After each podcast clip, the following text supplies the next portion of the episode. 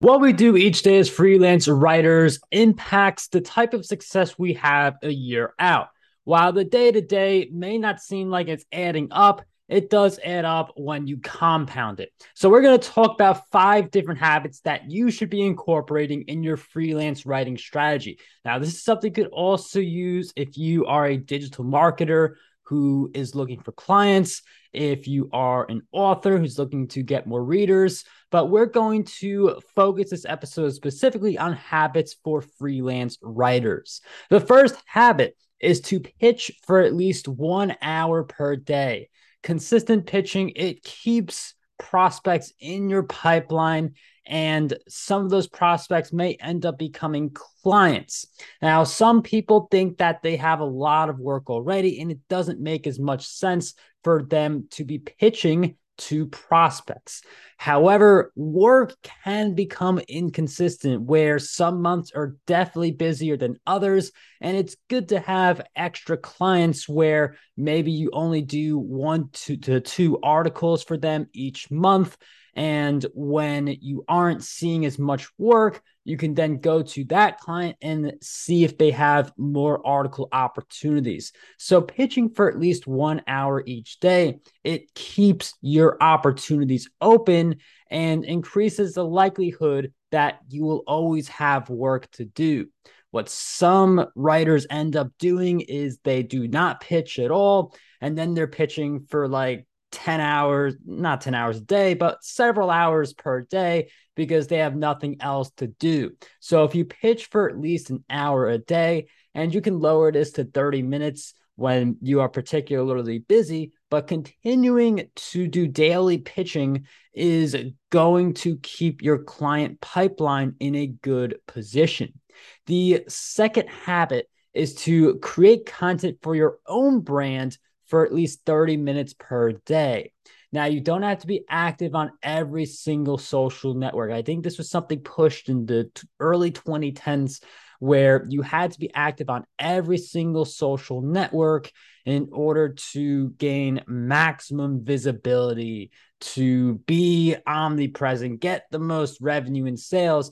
But it's better to focus on a few compelling opportunities that make the most sense for your brand. So, most of my effort now when it comes to creating content for my own brand, it's articles for Medium and my blog, it's LinkedIn content, it's podcast episodes like this one. And I do some other things, but not to the same degree as my main priorities. So it's good to create content for your brand for at least 30 minutes per day. You could up this to an hour a day when you don't have as much client work. A lot of the scheduling for freelance writers ebbs and flows based on what that client work looks like. If you create content for your brand for at least 30 minutes a day, you are building up your platform. You can teach people how to succeed in your profession. So there's a monetization path there. And also, some clients may find you because of the content you post for your brand. So it's always good to create some content every day for your brand. The third writing habit is to set writing goals for your clients. By that, I mean focus on the output. Now, some clients have more requirements than others. You may have no issue writing a 1,000 word article for one of your clients. You may have to do intense research for another article topic. So there is some variation here, but if you have a minimum word count goal, it turns it into a habit. And when you don't have clients that day or when you don't have as much work, you can turn the extra words per day into content for your brand. And by writing that excess content for your brand on less busy days, you're able to schedule social media posts, blog posts, articles in advance. So if you get a lot of client work and you're too busy to do anything else, you know that your content for your brand is already scheduled. The fourth habit for every freelance writer is to get to know other writers. You can look at their LinkedIn profiles, learn more about them, see their experience. You can connect with them. You can join writers groups on social media. It's really good to know other writers in your industry and build friendships with them. Some of them may pass opportunities to you if they are too busy. Others may be able to make an introduction for you.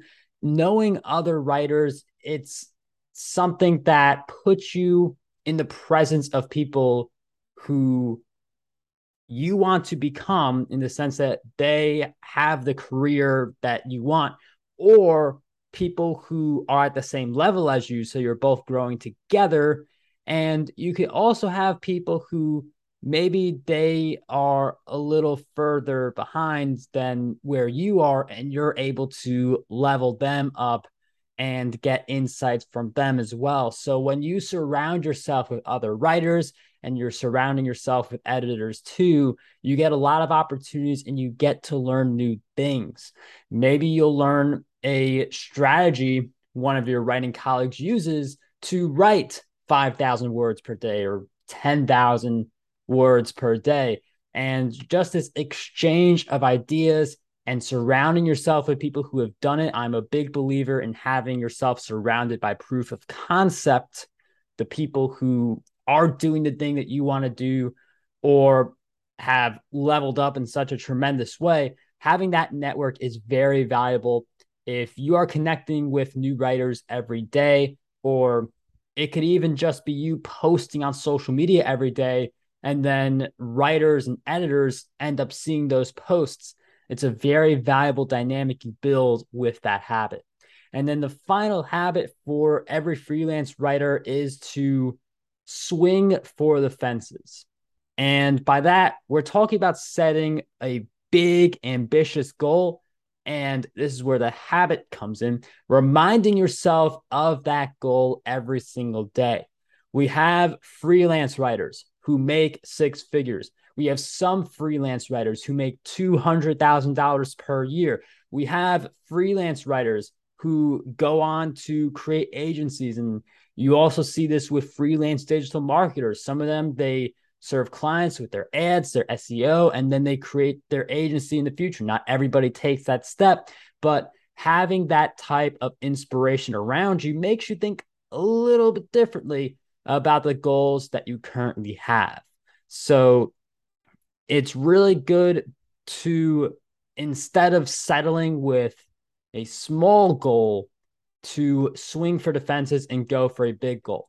Now, having milestone goals along the way that makes it more doable. It reduces the likelihood of feeling discouraged because you're making these small steps, but you have this large goal as your finish line and having that large goal will inspire you to solidify the other four writing habits, and then achieve more in your freelance writing career.